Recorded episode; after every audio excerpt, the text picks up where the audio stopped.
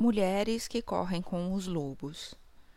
A nona tarefa: reformular a sombra. Vasalisa volta para casa com a caveira incandescente na vara. Ela quase a joga fora, mas a caveira a tranquiliza. Uma vez de volta à casa, a caveira observa a madrasta e suas filhas, queimando-as até reduzi-las a cinzas. Vasalisa tem uma vida longa e feliz daí em diante. São as seguintes as tarefas desse estágio: usar a própria visão aguçada, os olhos incandescentes, para reconhecer a sombra negativa da própria psique e ou os aspectos negativos das pessoas e acontecimentos do mundo exterior, bem como para reagir a eles reformular as sombras negativas da própria psique com o fogo da megera, a perversa família da madrasta que anteriormente torturava Vasalisa é reduzida a cinzas. Vasalisa traz a caveira incandescente numa vara diante de si enquanto atravessa a pé a floresta. E sua boneca indica o caminho de volta. Vá por aqui, agora por aqui. Vasalisa, que costuma ser uma tolinha de olhos vidrados, é agora uma mulher que anda com a força à sua frente. Uma luz ardente emana dos olhos, ouvidos, nariz e boca da caveira.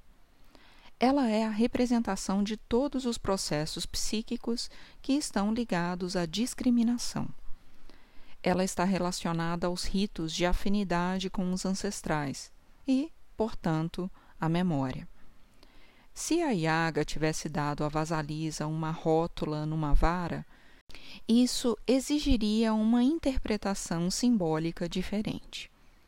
Se ela tivesse recebido os ossos do carpo, do pescoço ou qualquer outro osso, com exceção talvez do da pelve feminina, o significado não seria o mesmo pois a caveira é mais uma representação da intuição. Ela não faz mal à Iaga ou à Vasalisa e dispõe de um poder de discriminação exclusivo. Vasalisa agora leva a chama do conhecimento. Ela possui aqueles sentidos aterradores. Ela pode usar à vontade sua visão, audição, olho e gosto, e ela é dona do próprio self. Ela tem a boneca, a capacidade sensorial da Iaga e agora tem também a caveira incandescente. Por um momento, Vasalisa sente medo do poder que carrega e pensa em jogar fora a caveira luminosa. Com esse poder formidável às suas ordens, não é de surpreender que ocorra ao seu ego que talvez fosse melhor, mais fácil, mais seguro, livrar-se dessa luz ardente, tendo em vista seu valor e o valor que Vasalisa adquiriu com ela. No entanto, uma voz sobrenatural de dentro da caveira recomenda que ela fique calma e siga em frente. E isso ela consegue fazer. Cada mulher que resgate sua intuição e seus poderes semelhantes ao da Iaga chega a um ponto em que se sente tentada a se desfazer deles. Pois, de que adianta ver e saber essas coisas? Essa luz da caveira não perdoa. Sob sua claridade, os velhos são idosos, os belos, exuberantes, os bobos, tolos, os embriagados, bêbados, os infiéis, traiçoeiros, e o inacreditável é registrado como milagre. A luz da caveira vê o que vê. Ela é eterna e fica sempre ali à frente, refulgindo adiante da mulher, como uma presença que anda um pouco à sua frente, mantendo-a informada do que vai encontrando. É uma patrulha de reconhecimento perpétua. No entanto, quando a pessoa dispõe dessa capacidade de ver e de pressentir, é preciso fazer algo a respeito do que se viu. Possuir uma boa intuição e um poder considerável gera trabalho. gera trabalho, a princípio, pela observação e compreensão das forças e desequilíbrios negativos, tanto de fora para dentro quanto de dentro para fora. Também provoca o esforço no sentido de reunir a disposição necessária para fazer algo a respeito do que se vê, seja para o bem ou pelo equilíbrio, seja para permitir que alguma coisa morra. É verdade, não vou mentir para vocês. É mais fácil jogar fora a luz e ir dormir. É verdade que é bem difícil segurar a luz da caveira à nossa frente em algumas ocasiões. Pois, com ela, vemos nitidamente todos os aspectos de nós mesmas e dos outros, tanto os deformados quanto os divinos, além de todas as condições intermediárias. Mesmo assim, com essa luz, chegam ao nível da consciência os milagres da profunda beleza que existe no mundo e nos seres humanos. Com essa luz penetrante, pode-se ver do outro lado da má ação um coração generoso. Pode-se vislumbrar um espírito delicado esmagado sob o ódio. Pode-se entender muito em vez de apenas sentir perplexidade. Essa luz pode discriminar camadas distintas da personalidade, das intenções e das motivações nos outros. Ela pode determinar o consciente e o inconsciente em nós mesmos e nos outros. É a varinha de condão do conhecimento. É o espelho no qual se pressente tudo. É a profunda natureza selvagem. Não obstante, Há horas em que suas informações são dolorosas e quase insuportáveis, pois a caveira aponta para o lugar onde se trama a traição, onde a coragem falta àqueles que dizem o contrário. Ela denuncia a inveja oculta como gordura fria por trás de um sorriso de carinho. Ela indica os olhares que são meras máscaras para a aversão. No que diz respeito a nós mesmas, sua luz brilha com a mesma intensidade. Ela ilumina nossos tesouros, bem como nossas fraquezas. São esses conhecimentos que são mais difíceis de encarar. É nesse ponto que sempre temos vontade de jogar fora essa maldita perspicácia nossa. É aí que, se não quisermos ignorá-la, sentimos uma força poderosa proveniente do self dizendo: Não me jogue fora. Fique comigo. Vai ser bom para você. Enquanto Vasalisa avança floresta dentro, ela sem dúvida está pensando também na família da madrasta, que, perversamente, a mandou sair para a morte. E, muito embora ela própria tenha um coração generoso, a caveira não é generosa. Sua função é a de ter plena visão. Por isso, quando Vasalisa quer se desfazer dela, sabemos que a menina está pensando na dor provocada por ter conhecimento de determinadas coisas a respeito de nós mesmas, a respeito dos outros e da natureza do mundo. Ela chega em casa e a madrasta e as suas filhas lhe dizem que ficaram sem fogo, sem energia, enquanto ela estava fora que, não importa o que fizessem, não conseguiram acender o fogo. E é exatamente isso que acontece na psique da mulher quando ela está no poder selvagem. Durante esse período, tudo que a oprima perde a libido. Ela foi totalmente gasta na boa viagem. Sem a libido, os aspectos mais desagradáveis da psique, aqueles que exploram a vida criativa da mulher, ou que a incentivam a desperdiçar seu tempo com insignificâncias, ficam como luvas vazias, sem mãos. A caveira incandescente começa a fitar a madrasta e suas filhas.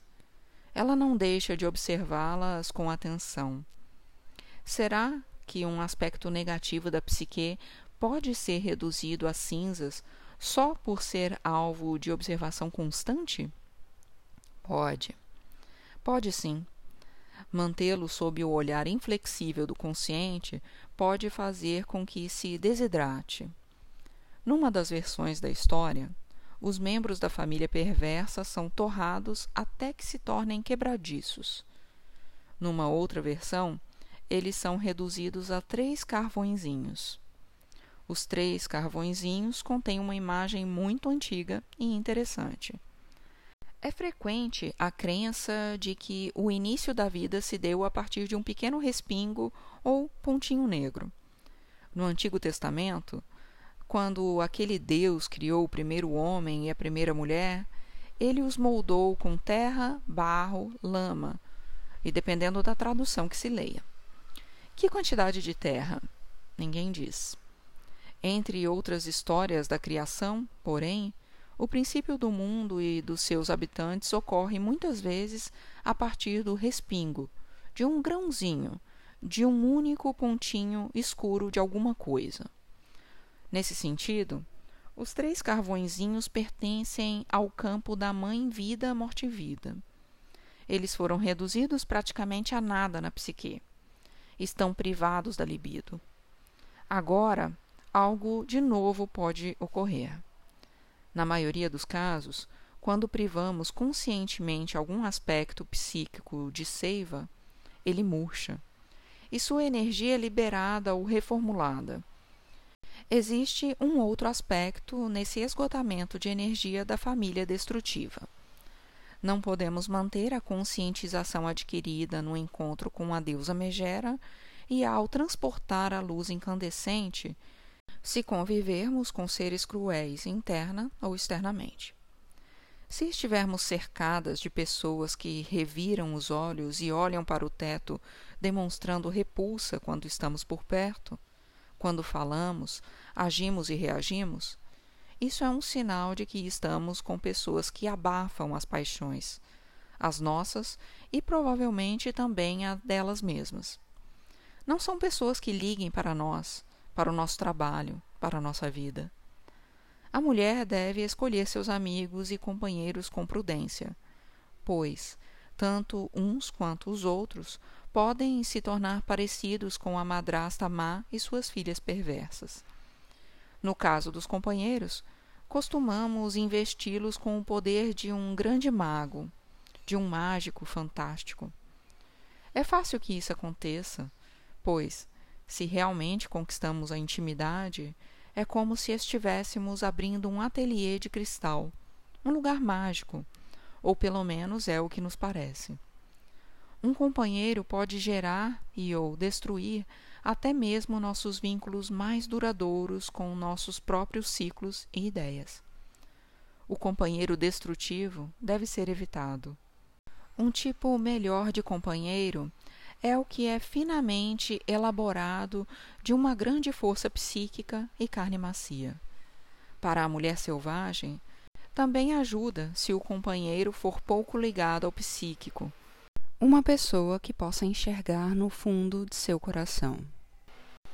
Quando a mulher selvagem tem uma ideia, o amigo ou companheiro jamais dirá: Bem, não sei, me parece mesmo bobo, pretensioso, inexequível, dispendioso. Um amigo de verdade nunca diria essas palavras. Eles poderiam se expressar de outro modo. Acho que não entendi. Diga-me como você visualiza a ideia. Diga-me como vai funcionar. Ter um companheiro, amigo, que a considere como uma criatura viva, em crescimento, tanto quanto uma árvore cresce a partir do chão, uma planta ornamental dentro de casa ou um roseiral no quintal, ter um companheiro e amigos que a considerem um verdadeiro ser que vive e respira, que é humano, mas também composto de elementos delicados, úmidos e mágicos. Um companheiro e amigos que apoiem a criatura que existe em você são essas as pessoas por quem você está procurando. Elas são amigas da sua alma pela vida fora. A escolha criteriosa de amigos e companheiros, para não falar nos mestres, é de importância crítica para continuar consciente, para continuar intuitiva, para manter o controle sobre a luz incandescente que vê e sabe. A forma de manter o nosso vínculo com o lado selvagem consiste em nos perguntarmos exatamente o que desejamos. Essa pergunta é a que separa a semente do estrume. Uma das discriminações mais importantes que podemos fazer nesse sentido é a da diferença entre o que acena para nós de fora e o que chama de dentro da nossa alma. Funciona da seguinte maneira: imaginemos um buffet com creme chantilly, salmão, rosquinhas, rosbife, salada de frutas, panquecas com molho, arroz, curry, iogurte e muitos, muitos outros quitutes colocados em mesa após mesa. Imaginemos que examinamos tudo e vemos algumas coisas que nos agradam. Podemos comentar com os nossos botões. Ah, realmente eu gostaria de comer um pouco daquilo, e disso aqui, e um pouco mais daquele outro prato. Alguns homens e mulheres tomam todas as decisões da vida dessa forma. Existe ao nosso redor um universo que acena constantemente, que se insinua nas nossas vidas, despertando e criando o apetite onde antes havia pouco ou nenhum. Nesse tipo de escolha, optamos por algo só porque aconteceu de ele estar debaixo do nosso nariz naquele exato momento. Não é necessariamente o que queremos, mas é interessante. E, quanto mais examinamos, mais irresistível ele nos parece. Quando estamos ligados ao self instintivo, a alma do feminino, que é a natural e selvagem, em vez de examinar o que por acaso esteja em exibição, dizemos a nós mesmas: Estou com fome de quê? Sem olhar para nada no mundo externo, nós nos voltamos para dentro e perguntamos: Do que sinto falta? o que desejo agora. Perguntas alternativas seriam: anseio por ter o quê? Estou morrendo de vontade do quê? E a resposta costuma vir rápido.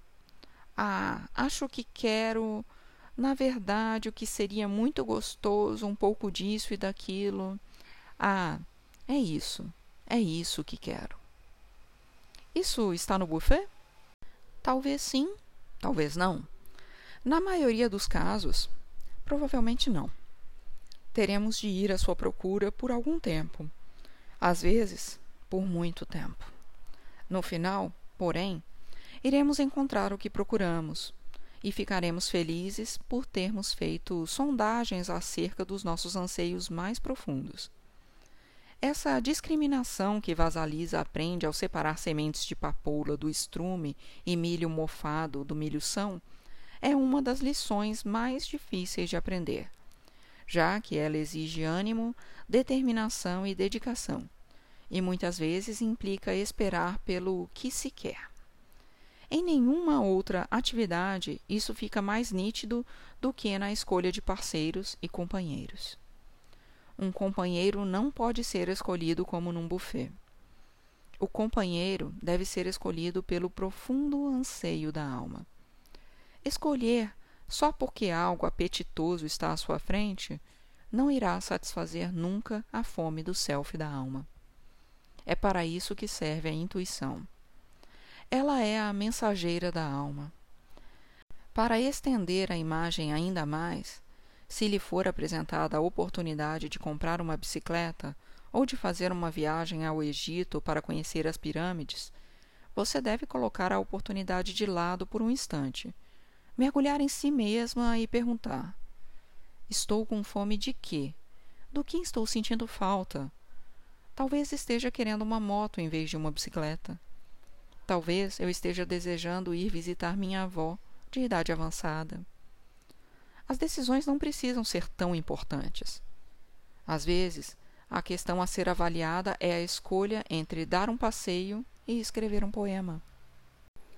Seja a questão séria, seja ela banal, a ideia é consultar o self instintivo através de um dos aspectos disponíveis: o self boneca, o velho self baba yaga, a caveira incandescente. Outra maneira de reforçar o vínculo com a intuição consiste em não permitir que ninguém reprima nossas energias de vida, ou seja, nossas opiniões, pensamentos, ideias, valores, conceitos morais, nossos ideais. Nesse mundo existem muito poucos exemplos de certo e errado, de bom e mal. Existe, porém, o útil e o inútil. Também existem coisas que às vezes são destrutivas, bem como outras que são construtivas. No entanto, como todos sabem, o jardim deve ser revolvido no outono a fim de que se prepare para a primavera. Ele não tem como estar florido o ano inteiro. Devemos, por isso, permitir que nossos ciclos inatos não uma outra pessoa externa a nós mesmas, determinem as curvas de ascensão e de mergulho na nossa vida. Existem certas entropias e criações constantes que fazem parte de nossos ciclos interiores. Nossa tarefa é entrar em sincronia com eles, como os ventrículos do coração, que se enchem, se esvaziam e se enchem de novo nós aprendemos a aprender o ritmo desse ciclo da vida, morte e vida, em vez de nos sentirmos martirizados por ele. Vamos compará-lo a pular corda. O ritmo já existe. Nós balançamos para frente e para trás até nos sentirmos no ritmo. Então, entramos. É assim que se faz. Não é nada mais complicado que isso. Além do mais, a intuição fornece opções. Quando estamos ligadas ao self instintivo, sempre temos pelo menos quatro escolhas: as duas que se opõem, a intermediária e aquela que se chega após uma contemplação mais profunda. Se não estivermos investidas no intuitivo, podemos pensar que temos apenas uma escolha e, com frequência, que ela é indesejável. Sentimos também que temos de sofrer a respeito do assunto, de nos submeter e de nos forçar a aceitá-la. Não, existe um jeito melhor. Preste atenção ao seu ouvido interior, à sua visão interior, ao seu ser interior. Siga-o. Ele sabe o que fazer em seguida. Um dos aspectos mais notáveis do uso da intuição e da natureza instintiva é que ela causa o surgimento de uma espontaneidade segura. Ser espontânea não quer dizer ser imprudente. Não se trata de uma qualidade do tipo atacar e falar sem pensar. As fronteiras válidas ainda são importantes. Sherazade, por exemplo, tinha uma boa noção dos limites. Ela usou a esperteza para agradar, enquanto, ao mesmo tempo, se posicionava de modo a ser valorizada. Ser verdadeira não significa ser inconsequente. Significa, sim, permitir que lá voz mitológica se expresse. Consegue-se isso calando o ego por algum tempo e deixar falar à vontade aquilo que se deseja expressar. Na realidade consensual, todas temos acesso a mãezinhas selvagens em pessoa.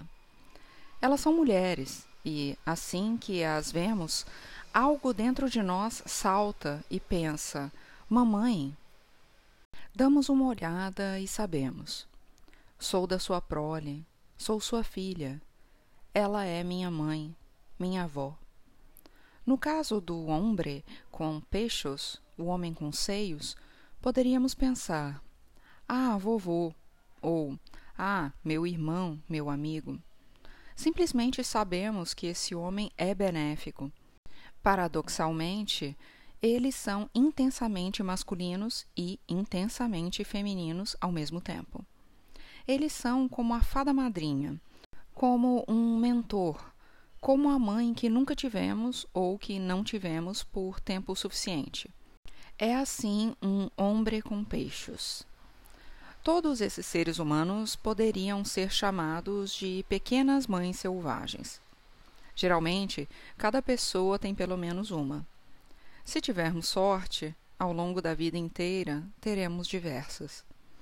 Na época em que conhecemos esse tipo de criatura, já somos adultas, ou pelo menos chegamos ao final da adolescência.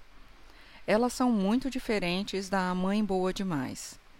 As pequenas mães selvagens nos orientam e se enchem de orgulho com as nossas realizações. Elas também criticam os bloqueios na nossa vida criativa, sensual, espiritual e intelectual. Seu objetivo é o de nos ajudar, cuidar da nossa arte e reatar nossos vínculos com os instintos selvagens. Elas orientam a restauração da vida intuitiva e ficam entusiasmadas quando entram em contato com a boneca, orgulhosas quando encontramos a Baba Yaga e felizes quando nos vêm voltando com a caveira incandescente à nossa frente. Já vimos que ser ingênua e boazinha demais é perigoso, mas talvez você ainda não esteja convencida. Talvez esteja pensando: ai, meu Deus, quem quer ser como Vasalisa? E eu lhe digo o que você quer. Você quer ser como Vasalisa, realizar o que realizou e seguir pela trilha que ela deixou ao passar, pois é esse o caminho para reter e desenvolver a alma. Porque a mulher selvagem é a que ousa, é a que cria e a que destrói. Ela é a alma primitiva e engenhosa que possibilita todos os atos e artes da criação ela forma uma floresta à nossa volta. E nós começamos a lidar com a vida a partir dessa perspectiva nova e original. Portanto, aqui, no final da reinstalação da iniciação da psique feminina, temos uma jovem mulher com experiências espantosas que aprendeu a seguir seu conhecimento. Ela suportou todas as tarefas para chegar à iniciação plena. Os louros lhe pertencem, Talvez a intuição seja a mais fácil das tarefas, mas mantê-la no consciente, deixando viver o que possa viver, deixando-o morrer o que tiver que morrer, é de longe a tarefa mais árdua, apesar de tão satisfatória. Baba Yaga é a mesma mãe Nix, a mãe do mundo, uma outra deusa da vida morte e vida. A deusa da vida, morte e vida é sempre também uma deusa criadora. Ela cria, forma e sopra a vida. Ela está presente para receber a alma quando o alento se foi. Seguindo suas pegadas, tentamos aprender a deixar nascer o que deve nascer. Quer todas as pessoas certas estejam ali, quer não. A natureza não pede licença floresça e dê à luz sempre que tiver vontade.